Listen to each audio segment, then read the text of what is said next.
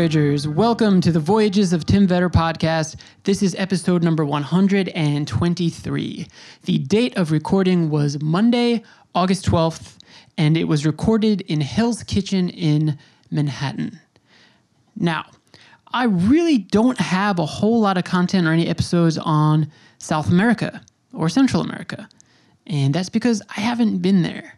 So you'll probably notice that a lot of the places or a lot of the episodes that I do with people here in New York or the ones that I do remotely, they're places that I've been before and that I can talk about intelligently.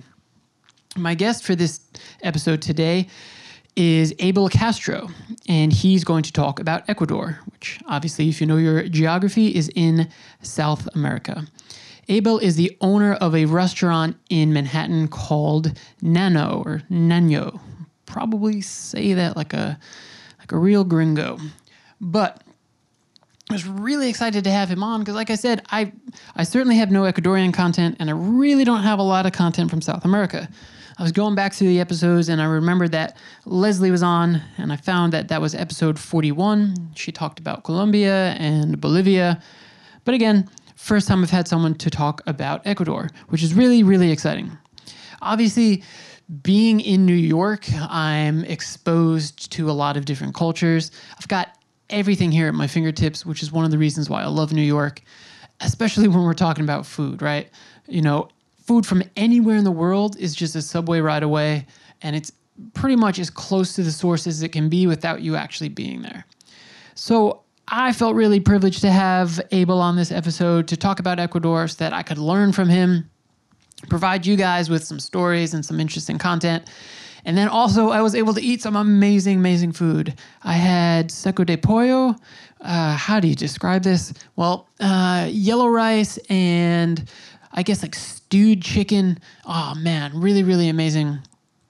Uh, I'll be sure to go back. If you are in Manhattan, check it out. It's a small place. They've got cool cocktails and Ecuadorian beer and all sorts of delicious Ecuadorian food.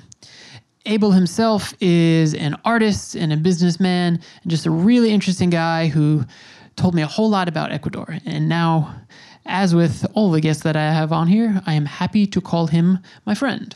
So please go to the show notes for this episode, and you will find a link to the restaurant where you can check out the menu and pictures and a little about me about the restaurant and all that good stuff. Awesome. Also, check out the show notes for this episode, and you will find a link to my Patreon. That is a subscription based service where you can give monthly if you are able to support the podcast financially. If not, please, word of mouth. I've noticed lately that I've had a steady stream of downloads every day uh, from places all over the world. So that's really cool. Thank you, folks, for spreading the word. Also, five star ratings and reviews on iTunes or whichever podcast application you listen to. Those help a whole lot as well. All right, enjoy this conversation with Abel Castro.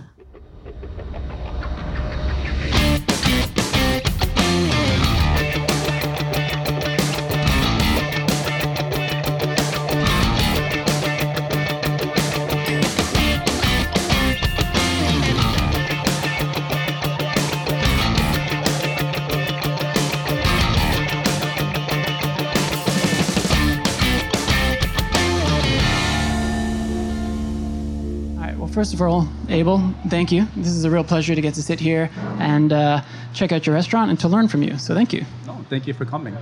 All right. So first of all, about you. I saw that you worked in finance. I think you worked in film. What was your career and your career aspirations before the restaurant here? Um, as an, any starving artist, I had to compensate for my income. So I had to work in corporate America for all that time that I was doing my artwork. So yes, I did go to film school. Um, I graduated from School of Visual Arts in uh, Oh, yeah. majoring in film. Um, I worked on my own projects as well as others. Um, I think my uh, biggest accomplishment in uh, filmmaking was when I worked in um, a Hong Kong-based film company as an art director assistant. Whoa. Yeah, and that was really exciting. Um, worked uh, with one of the bests there, uh, as a set decorator, prop master, Wow. uh, and that was really exciting. Um, but then I decided to do my own work, just because I was um, I always had a creative uh, mind, and I wanted to do my own work. So I started doing documentaries, small documentaries, and then a feature-length documentary. then I moved on to short films. But then I just uh, literally got turned off by the um, by that uh, the business aspect of it. Yeah. And, um, and so I decided to decided on Plan B. Um, and uh, while I was uh, working in corporate America, I was traveling a lot. I was um, I was lucky enough to be, uh, save a little bit of money to travel, and I was spending all my money there, which uh, is not bad, but I figured let me do something more, um, uh, anything, uh, uh, invested so that I can have a you know a steady income. Yeah. And uh, it took me a while to figure that out. Uh, first, I wanted to buy a house. Um, I did some research about that, but then the bank said that I couldn't. I wasn't going to be able to afford it after all- after after all. so I decided to um, go into the food business only because while I was having friends over at my house, they liked my cooking, and so Ah. I figured that's uh, my probably a more feasible uh, plan. So I did more research into that, uh, probably three or four years, um, to figure out what I wanted to do. I sat down at similar restaurants, Ecuadorian restaurants, uh, what they were doing, how much income they were bringing in, um, uh, just based on sitting down and ordering and um, figuring how much they were selling. Um, so I thought to myself, I can do this, hopefully. And um, I took some seminars that at that time um, uh, Mayor Bloomberg offered. I don't know if they still do. Uh, they have a thing called um, NBAT, and it's for new businesses. like Yeah. me, uh, and they help you out with all aspects of business, with, of the food business specifically. Um, they help you out in the streamlining process of uh, Department of Building permits, fire department, uh, and the actual health department so I took advantage of that and I took seminars and um, they assigned me to one person, my go-to. Um, and though I think that was gold. I mean, they opened doors. They instructed me. It, it was. Um, I think it was the best thing I ever did, and I, I and I was lucky because that's it was a time when they were offering this initiative. You, were originally born in New York? I was born in Ecuador, born and raised. Ah, okay. Uh, so I was born and raised in Ecuador. I came here to the, to New York in 1988. Um, uh, my mom and I moved in Brooklyn, Sunset Park specifically. yeah, okay. I used to live in Bay Ridge for a long time. Yeah. Yeah. I went to Fort Hamilton. Ah, okay. So I was a few blocks from there. Yeah. Yeah, um, wow. Fort Hamilton was my high school. I, I graduated in 1990. Um, I still see my high school friends from then. They actually come here to the restaurant. So it's uh, I have nice memories from. Yeah. So when you Brooklyn. when you say you know you're uh, working in corporate, you're working in film, and your friends love your cooking, like where does your cooking come from? Who taught you that? Well, so I, I lived in with my mom all that time, and um, until about I was 29, and I, f- I thought I was I didn't want to be a uh, person who was um, living with their parents and everything was being done for me, and I wanted to grow up and be an adult. So I moved a- I moved out, and when I moved out, I had to cook for myself and just in order to save money, and that's how I got to learn how to cook ah. and also of course my you know the, my mom's inspiration because i always saw her cooking and my grandmother of course that's part of any ecuadorian family uh, where you're always at the kitchen seeing what they're doing and helping out in the process so that's just typical of any Yes. ecuadorian I saw that maybe in like some social media post you referenced your mom, you referenced your grandmother. Um, where in Ecuador is your family from? Uh, we are all from, well, we were born in Guayaquil, but Okay. we have, like most Ecuadorians, we, we have family coming from the Andes uh, as well. Uh, so uh, I have part, I'm part from the coast and part from the Andes. Okay, so I'll be honest and say I know very little about Ecuadorian cuisine, but I know a bit of geography and I know a bit of history, right?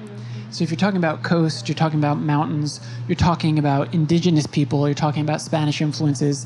How regional is Ecuadorian cuisine? So if you're in Quito or you're in Guayaquil, like how different is are your food choices, or are they similar?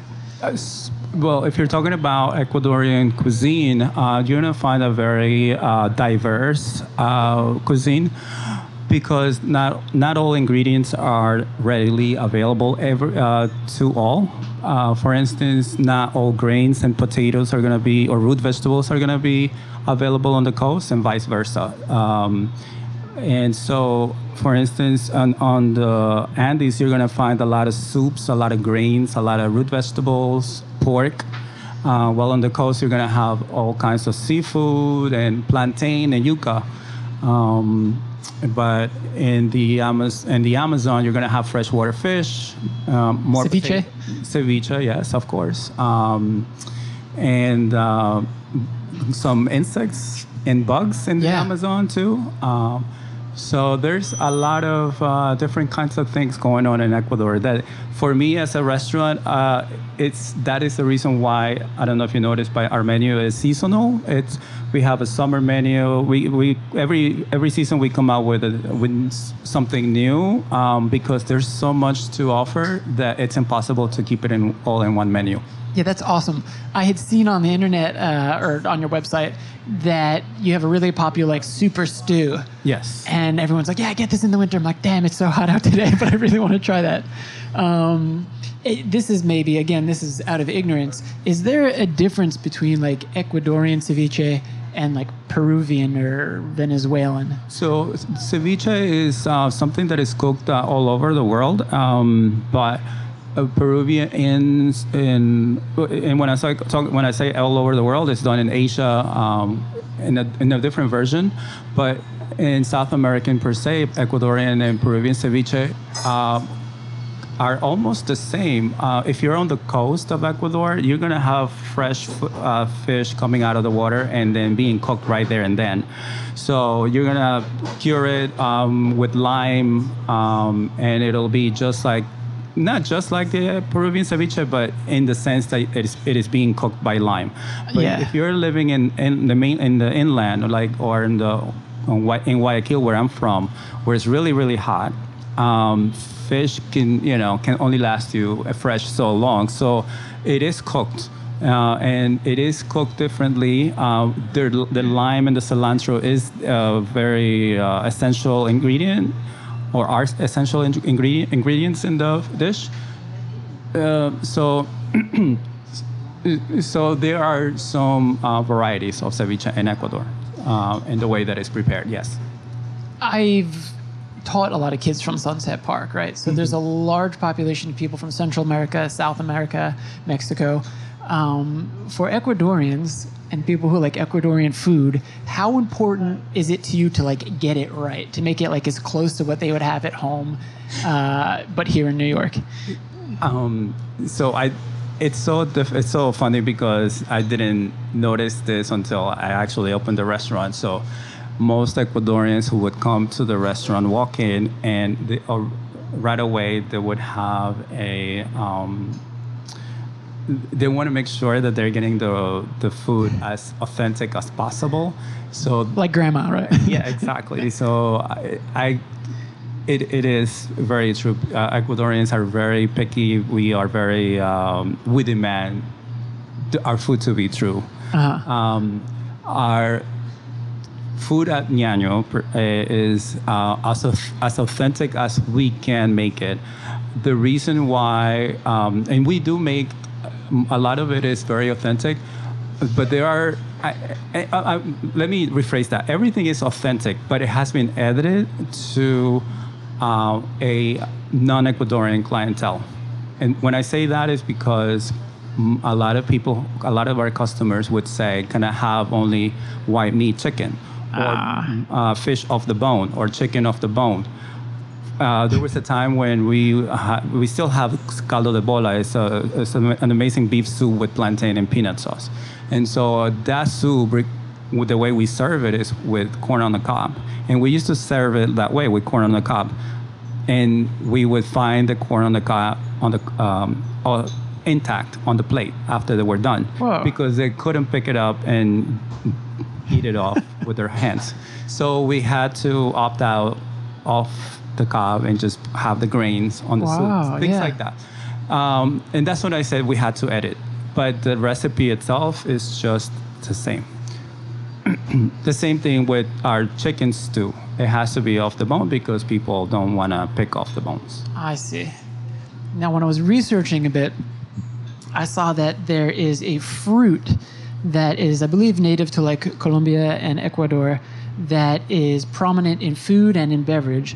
The kind of like an orange naranjillo. Correct. I actually read um, that it's also available in New Zealand. Really? Yes. Ah, same climate, I guess.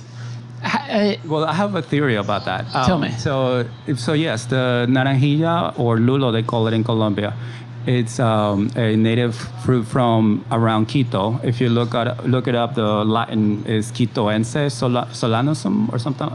If I'm incorrect, I'm sure somebody will correct me. Um, which means that it's from the area of Quito.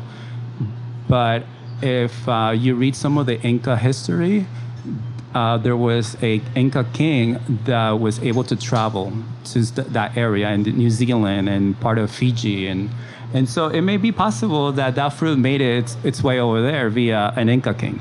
wow. Um, That's really cool. But that's only my theory. Uh, That's only because I read or saw this on a documentary recently. So, um, so yeah, it's a fruit called naranjilla, and it's a sour fruit. Uh, it looks like passion fruit when you cut it open. Uh, it's green and it turns orange when it's mature, when it's ripe. Um, and it's delicious. We eat it in ice cream, juices, and um, we make this. Our number one seller here in Ñaño is called Seco de Pollo. We cook with that fruit um, and desserts as well. Um, so Is it easy to like import the amounts of that fruit that you need? Unfortunately, it's not a, a in high demand, so the only way that we get it is frozen pulp or frozen fruit. Oh, okay. I guess that makes sense. All right, so then also, I'm sitting here drinking a Biela, Yes. and you're saying there's a better representation of Ecuadorian cerveza. What would that be? So there is. So first of all, Biela is slang for beer in Ecuador, so that's Ah, why okay. this beer's brand is called Biela. Um, but there is a um, another. I won't. I won't say better quality because I don't want to get in trouble. Okay, that's fair. But there is another more uh, a more popular beer uh, called Pilsener, and a, it is a Pilsner. Um, it has definitely more f- flavors. There's more body to it, and uh, there's also another one called um, uh, I forget the name now. Club. Club. Um, so those are very popular beers in Ecuador. And there's a liquor made from sugarcane. Correct. Which is very strong, I believe. Aguardiente? Aguardiente has its roots from Portugal. Um, Ah. Aguardiente, and it's primarily made with fruits like peaches and um, um, other, I, I believe, um, plums. And when uh, when the Europeans came to the uh, Americas, uh, Latin America decided to make it with sugarcane instead. So a lot of people make it like in Mexico, Puerto Rico makes it, but Colombians made it more famous. Um, and so if you're gonna have aguardiente in the U.S., most likely you're gonna have a Colombian uh, brand. Uh, the Colombian aguardiente usually has anise in in, in in the mix, but Ecuadorians usually just it's pure sugarcane. There's no licorice. That, that there isn't that licorice tone. Yeah. It's more grassy, more vegetable. It doesn't. It's not as uh, any higher than vodka or tequila. It's the same alcohol content, um, but it just the name, I guess, makes people nervous. Aguardiente means firewater, so right away Ah. they feel like it's more potent, but it's not. You can get it here, huh? You can, yes. Okay. And we make um, a typical drink called um, canelazo, and it's a hot toddy. Um, and we also make signature drinks that you know they range from sour to sweet and dry cocktails, and they were made up here in the, the restaurant. Very cool. You, you touched on something that I wanted to talk about. So th- uh, there's two things that I really get out of this podcast. I get to meet people doing really cool and amazing things, right? So I to sit down here with you, know you, and now in the future when I come here, I know Abel. The other thing is I get to learn, right? So again, like, um, I know a little bit about Ecuador, but had to research a lot, and then I get to learn a lot from you. You just mentioned Portugal, and I think like most you know kids who go to school know that there was Spanish imperialism and colonization in the Americas. Then obviously Portugal and Brazil, but Ecuador went through like a lot of cultural diffusion and cultural influences from places all around the world. And in learning about your restaurant, I didn't realize that there was, for some dishes, a Chinese influence. Can you talk about that? That is correct. Um, so there, has been a big migration from China. Um, since I was a little kid, I, I went to school with my classmates were named Chan, Chang, or Chung. Uh, they were Chinese Ecuadorians, uh, Chinese parents, um, and a lot of them uh, opened Chinese restaurants called chifas in Ecuador. And from there, we liked a few dishes and then made them made our versions of them, like lomo saltado, which is something the Peruvians also make, or uh, chaulafán, which is chaulafán is basically Chinese fried rice, like chao Ah. lo mein, chaulafán. Yeah, yeah, of course. You know, so we make chaulafán and um, or tallarín saltado. Those are definitely Chinese dishes that made it to our Ecuadorian cuisine. Um, Wow. we also have Lebanese influence. We had, I believe, three Lebanese inf- uh, uh, Like donor. descendant, uh, uh, presidents. Oh. Um, and so, like, my mom would make arroz con pollo with walnuts and raisins, which I pro- that's probably a little Arabic. Yeah, yeah, of course, of course. Um, so, so there's that. Um, Wow. Japanese as well. African. Af- uh, well, African as well, of course. Uh, that's in the province of Esmeralda. So they cook with uh, a lot of coconut and plantain and things like that. A lot of seafood. That's amazing. Like th- that's something I learned from watching um, Anthony Bourdain's show because I think Oh, yeah. I think it was him who went to He did. it was him or Eddie Huang went to like Mexico City and there was a huge Lebanese influence there and I was like wow I never would have imagined that Right. but all the way down in Ecuador as well. So then okay on that same token, um, like we mentioned like predating the Spanish, predating the Inca, there are very old cultural roots in, from the people who were there, right? And I think maybe if people have a little bit of knowledge about Ecuador, they know like Quechua. Uh, do you know at all if like some of the dishes trace all the way back to that time? Going back to seco de pollo, it's definitely uh, a very indigenous dish because originally seco de pollo was done uh, or cooked with something called chicha, which is a corn fermented drink that only indigenous people make. Whoa. And so, because chicha is not something that you can go to the supermarkets and buy easily in, in, in most towns and big cities, it is um, it was adapted. People started making it with beer because it is a, it's a fermented drink as well, and so it was the closest thing possible they could um, make this dish with. And then lately with naranjilla, so. I'm sure. I'm sure that people who would say um, this is not true Ecuadorian today, they don't know that the dish that they're having today is probably a uh, derives from something else that was done by indigenous people before. Yeah. Like the seco de pollo. I mean, I'm sure that not a uh, person of this contemporary age would make seco de pollo with chicha. That's definitely from a, an indigenous uh, root. So, um, and so many other dishes, um, like caldo de bola. It's it's it's made with plantain. Oh, you know which one? Tonga, for instance. That's Tonga. something that we're gonna bring uh, to our fall menu. It's um, so Tonga is basically a very um, uh, uh, from not not from urban cities. It's definitely from rural places because food was wrapped in banana uh, leaves to be uh, taken from to their workers because you know plates are now it's something from the modern world. So their food was being wrapped in banana leaves and carried to their workers. Ah, Um, similar in Southeast Asia, actually. There you go. Yeah. So, um, yeah, uh, so yeah, a lot of our food has def- it's it's it's uh, of course uh, from very ancient times. Um, I don't know how far back, but definitely not from. Uh, uh, it's definitely pre uh, Columbian.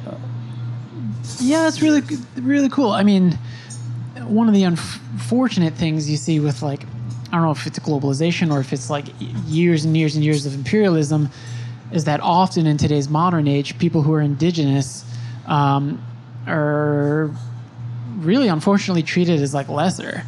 But at the same time, you sort of see this revival of people wanting to appreciate roots. I think sort of like the celebrity chef has maybe brought that out and like the popularization of food and things like that in media. Um, so hopefully, then we start to see a greater appreciation appreciation for dishes like that and for the people who created them. Abs- Absolutely. And listen, before I had the restaurant, I had no interest uh, whatsoever about the history of our food or um, not so much, even, I, um, and it's sad to say, even for my own country. But with the opening of my restaurant, I, you know, this light of me that wants to learn more about where I come from and about the history of Ecuador, our food, our geography, and our people. Um, and uh, because before that, I, all I wanted to become was an American. I wanted to absorb what is to become to be an American person because I was a teenager when I came, and you know, you have so, you know that pressure to be part of um, the group. Yeah, of course. And so that's all I wanted assimilate, to do. So yeah. at that time, I had turned back on my own roots, but now as an adult, I take pride. Actually, it's it's like a whole three. It's yeah, I love that. a flip, um, and so now it's I'm more and more passionate about my my my homeland. I love that. so whenever I, I've had a lot of people from food on here, and whenever we talk about food, I always the two things I ask are like, who taught you? And I asked you that. But then when you think back, because um, it's a long thought, but a lot of our memories are tied to food. Or, you know, when we meet new people or when we're in social settings, usually the context or the focal point of that gathering is food. When you think back to, thanks so much, when you think back to grandma and mom and childhood and Ecuador, what meals do you remember like fondly that you have memories tied to? Okay. Um, so I was the last one of my. I'm the, the last child in my of my my parents, uh, and so, and not only the last one, but the um, also there's a big gap between me and my older sibling, five years uh, gap. So I was uh, generally left alone, and um, because because they were grown grow more. Um, older than I am. Yeah. So um, and so I, I was left with my mom, usually cooking a meal, uh, lunch or dinner. So I was always close to the kitchen, always, always. Um, thank you. Thank you. And so I. So put her with me. I'm going to take care of all it. Thank you.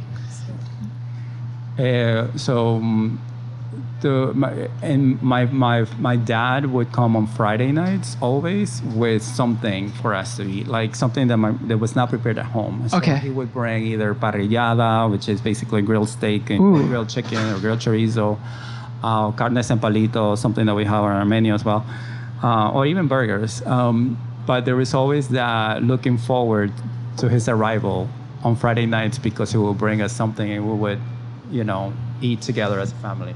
Um, and and in those days growing up, also um, my dad.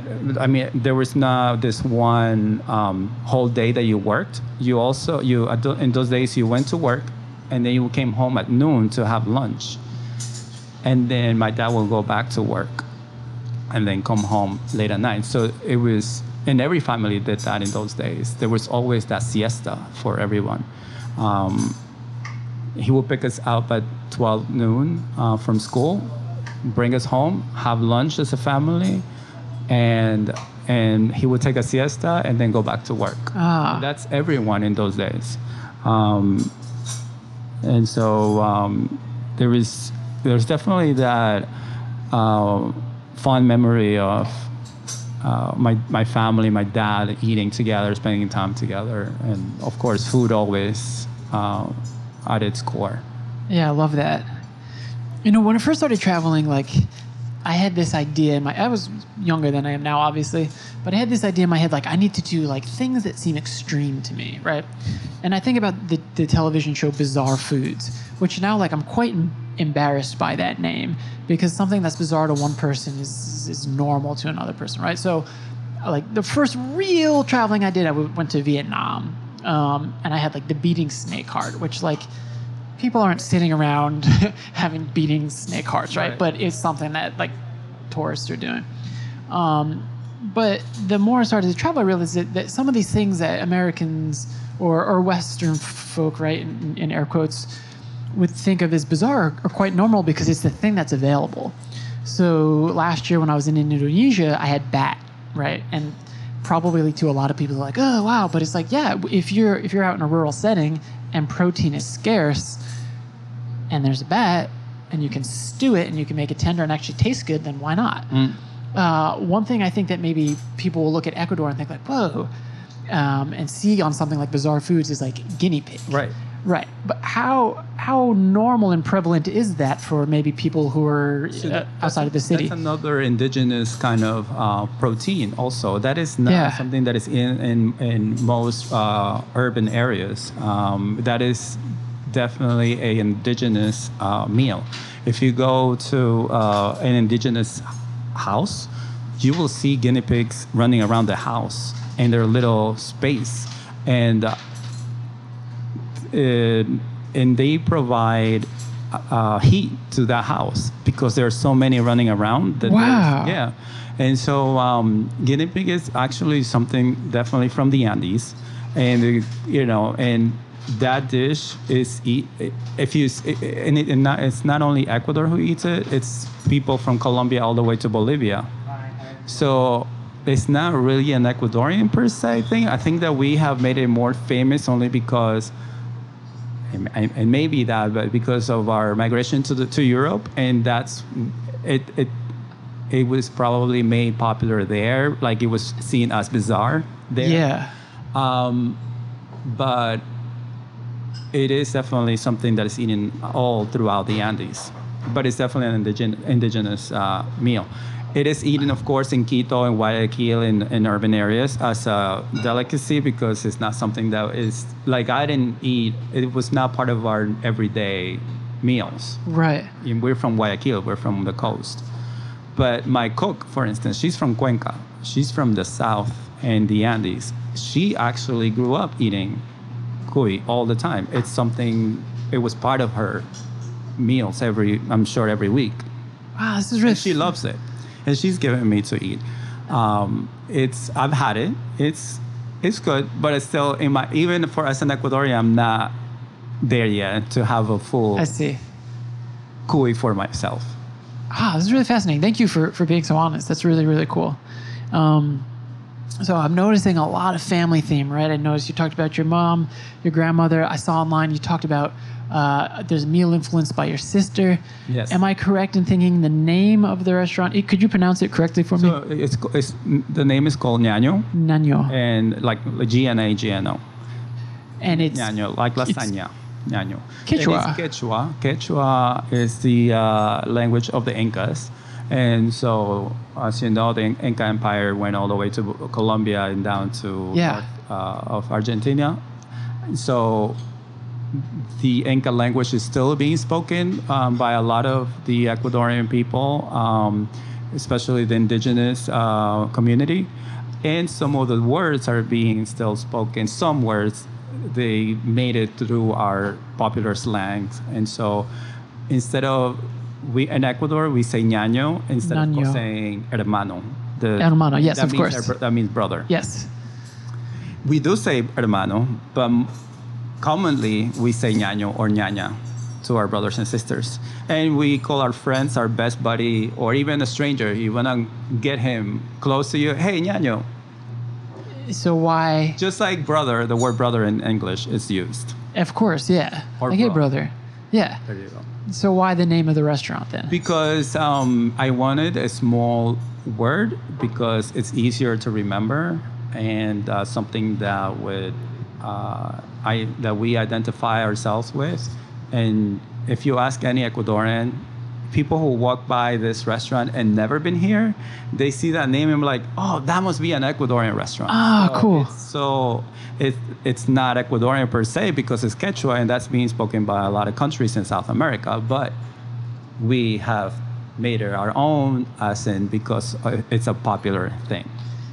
All right, so in a little while here, I'm gonna sit down with Leslie over there, and I'm gonna order something. Yes. Right now, obviously, you would plug everything on your menu. Everything's good, but if you think I need an authentic taste of Ecuador, again, I'm a little clueless. What should I order? Um, number one, seco de pollo. Seco de pollo. And uh, it, it's something that would you would never have had. The flavor is so distinct, so atypical that um, you will say, "I've never had this flavor before." So that's one. Um, and then caldo de bola is another. Um, if you've ever had sancocho before, which is done by many Latin American countries, it's sancocho is a soup. Okay. Um, so it's made of beef, and but what sets it apart from sancocho is that we grate green plantain to thicken the soup, Ooh. and then we uh, and then we add peanut sauce, uh, and then there's a dumpling made out of green plantain, and in that dumpling there's beef, egg, raisins, and more beef. that and sounds amazing. So it's very hearty. Um, do not dare having that soup and then seco de pollo Yeah. because you will not be able to make it. You can take it home, I'm sure, but um, so one or the other. Maybe Leslie can have one, and uh, so those two, I think. I mean, there are other stuff, out, you know, but I want you to have flavors that you will say, "Hmm, I've never had this flavor before anywhere else." So Awesome. those two. Cool, cool. I'm going to ask a couple of questions that are sort of political. So if you're uncomfortable with it, don't feel bad telling me, eh, we shouldn't talk about that. But now you- you're a business owner in New York City, right? Um, one of the most popular and talked about Ecuadorian restaurants in the five boroughs, right? Again, I said like if you look at media, like food culture is really in right now. It's really cool. Um, so as a business owner, like you can choose to get involved in a number of initiatives or topics or or movements even, right? Um, now it's the anniversary of Stonewall. Uh, New York City is a place that's very LGBTQ friendly. I looked online and I saw that, and, and back here you have the shirts in the in the rainbow flag, and you have rainbows out front.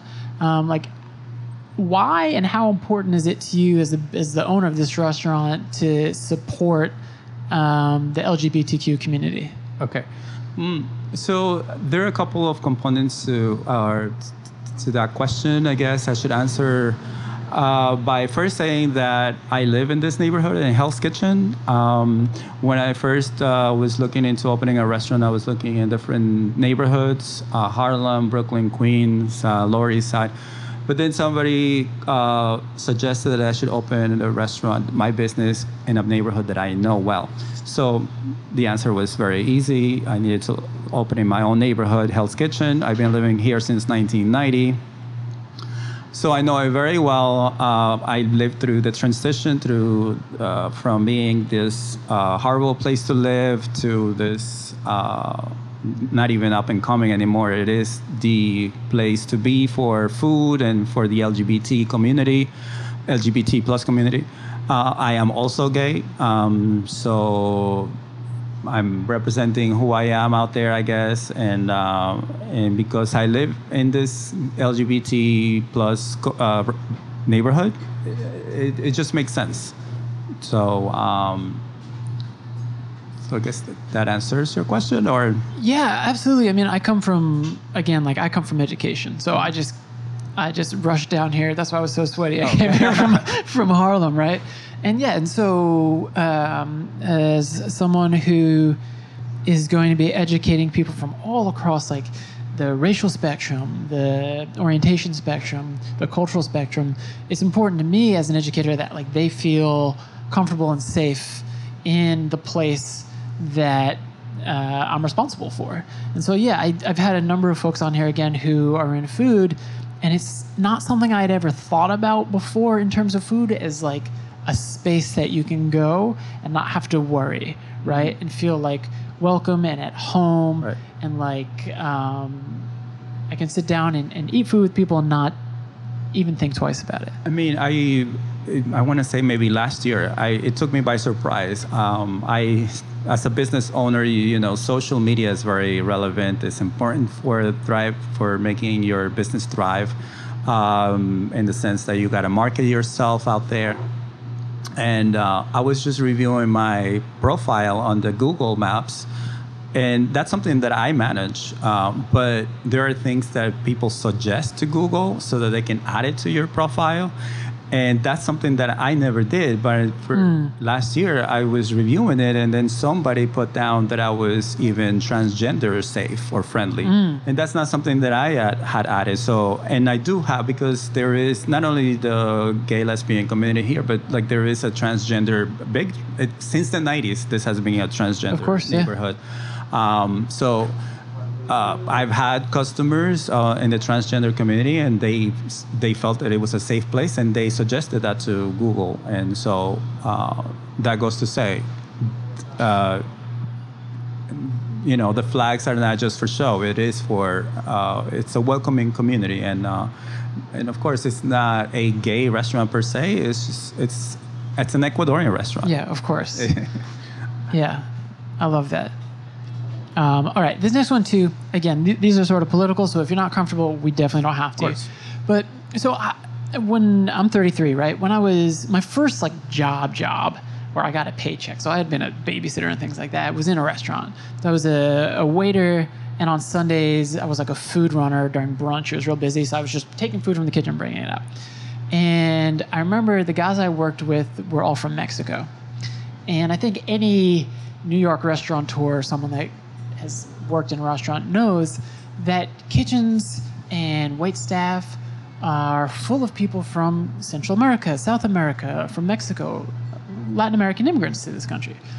Also, like I said in my, my work, I worked with I worked with some kids whose parents were illegal immigrants, and in the, were illegal immigrants. mhm. And in the recent ICE crackdowns, like I had to write a letter to the courts to say, hey, like these kids' parents work really hard.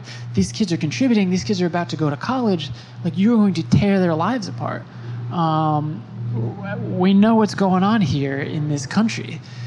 Like, do you and your workers like feel that at all? Do you worry about that? Do you feel like you need to protect people, or is it something that doesn't come up at all? Um, I mean, it's a very complex uh, problem. Um, there are different points of view, and and uh, you know, they're all are um, they're all fair. Um, but from a human point of view, uh, humanistic point of view, I guess it's uh, it's it's sad. It's very stressful for a person who's un- undocumented to work in the U.S. Uh, when nowadays you are scared that you're gonna be taken away your freedom until you're brought to your country of origin. Um, and that is very bad. It's so it's not human. Uh, and so, whatever the reason, if, if legal or not legal uh, in law, uh, you do have to do whatever you have. A country has to do what they have to do, but in the ways that are being that are being processed, um, it ha- the the fact remains that it has to be done uh, in a human way. Yeah. Um, so yes, uh, people here and everywhere in uh, in the U.S. and um, and uh, like you said, it is blatant that a lot of these workers are not legally here in the U.S. working, um, but they're working. Of course. And uh, let me tell you, when I first started work, when I first opened the restaurant, I was not just the, the owner. I mean, I was the cook. I worked in the kitchen. I come from a very, I could, my work before is nothing compared to what working in the kitchen is like. Work in the kitchen is very tough. Um, it's stressful. It's physically uh, hard. Mentally, it's it's very tough work. Uh, it may not seem that way. It, of course, it has been glorified by these um, cooking shows. Um, but if you're if you look at a kitchen in a, um, most of these mom and pops restaurants like mine, one person has to do the jobs for three, of three. Um, and so because it's not compartmentalized like all these big restaurants Right. where a budget is a lot bigger than mine. Um, and so I used to sometimes cook and sometimes do delivery. I still do. What am I doing? I didn't do. I mean, I still sometimes do. I wear many hats. But in the kitchen, I sometimes had to wash dishes, cook, prepare, and sometimes do deliveries. I mean, it's. Um, and so, you know, they work hard. Um, imagine if this was a union job. Right. It would not. The prices would not be the same. Let Right. me tell you. Let me tell you that it would. Uh, uh, the cost of food would not be the same. Uh, you would not be having lunch specials for six, ten dollars anywhere. Um, there wouldn't be any lunch specials. Yeah. Uh, prices would have to go up because uh, if they would, if we would pay what they deserve to be paid, we couldn't hold the prices that we do today. yeah. Um, and um, fortunately, that's the system that we live in all over the world, um, be a capitalist or I don't know if a socialist country would do the same. I'm not sure because I don't know, but um, it's um, so yeah. I mean, don't take away the fact that they work, they have worked so hard, um, and. Uh, and if they're being taken back to their country of origin, at least give them the decency to have a very human way of going back. you know. Yeah. Thanks for answering that. I know that was a, a tougher one. It is. It is a very tough because um, you know, I I'm here from another country. I'm here uh, in the U.S., but I'm not from here per se. I'm an American now, Right. but uh, physically, for you know, not uh, I don't look American per se. So Right. anyone can come up to me ask for papers to make sure that I'm not an illegal immigrant, and you know, there's no uh, shame in that. But why even go through all this? Yeah. So All right. I'm very excited to eat and to join Leslie before she heads the class. I'm gonna, Leslie's I'm, been busy. I'm gonna ask you one more question. Yes. Um, so we talked about mom, grandma, sister. The place is called Brother. Now that you've had this restaurant and it's got a great name for it, has your family eaten here? And what do they think of your success? So um, in the beginning, my mom and I believe my brother was all against it. They said, "Are you crazy? Do not do this." Uh, when they even saw the space, it used to be a pizzeria. Um, and decrep- it was decrepit, and they said, Are you, "This space has no potential." But I did see the potential. So, um, and so in the beginning, yes, they were against it, and um, and they worried a lot. But now they see, I don't know, I'm not successful if economic financially because you know, as you can see, since you've been here, there's only been two tables. So, um, but successful in the sense that people leave happy, and I think that's what brings uh, pride and joy in, in what you do more than the green, the dollars. So I love that. and so, um, my mom goes to church, and on her way back, she picks up her food from here and takes it home. So she wouldn't eat from here. She didn't like. It. And of course, my family has me here on family dinners to celebrate birthdays and all that. So, Awesome. But uh, as you can see, my my space is very small, so sometimes they feel like I don't want to take up the space Yeah. because they know that I'm not going to charge or not charge everything. Uh-huh. And but they do order from here, so yes, they they love it. awesome. They have they I have their full support nowadays. Awesome. Well, Abel, I'm very excited to eat, and I thank you for your time. I wish you nothing but success. And uh, yeah, man, you're amazing. Thank you. Very, thank you so much. Thank you. Cheers. Very uh, flattered that you even wanted to speak to us. Oh, of course, you are our first Ecuadorian representative on the podcast. so, uh, really excited And to, I want to to say one last thing Yeah. that, that all the um, the success that we've had is due to the kitchen staff because without them, I'm serious, they work so hard, and I tell them behind their backs and in front of them, um, it's. Um, um, I have this team is my stellar. My, they're so stellar. They're amazing. Awesome. I love that. All right. Thank you. You're welcome. That is a wrap on episode number 123 of the Voyages of Tim Vetter podcast. Thank you to Abel and the amazing crew over at Nano because I had some amazing food and he was a really cool guy with a lot of interesting things to say.